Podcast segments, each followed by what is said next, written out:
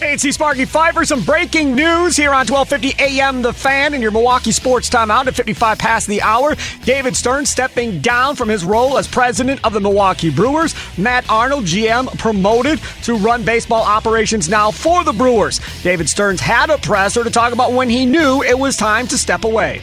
This is a job that requires complete and total commitment.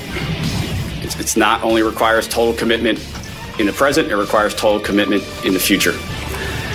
When I began to hesitate about whether I could make that commitment, I knew it was really time to contemplate a change. Even after hearing that answer from David Stearns, you still left you to ponder of, okay, well then he must be getting ready to go to the Mets job. He's been pondering that Mets job. He wants to go home. He wants to go back to New York.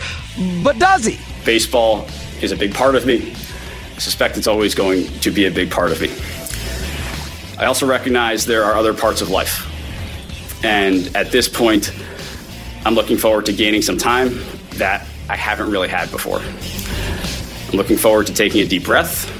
I'm looking forward to spending time with my family, looking forward to spending time with friends and I'm looking forward to pursuing some other interests. After hearing that from David Stearns, I'm left to ponder whether or not this is more about work life balance at home. Having young kids now and wanting to watch those young kids grow up and wanting to be around for them versus being consumed by your job 24 hours a day, seven days a week. Maybe that is what led to this decision to kind of step away. Stearns did say he's staying in Milwaukee and he's not moving. He's going to be right here for the time being. He didn't rule out being a VP of baseball operations at a team somewhere in the future. He also said maybe he ends up just being a big baseball fan going forward.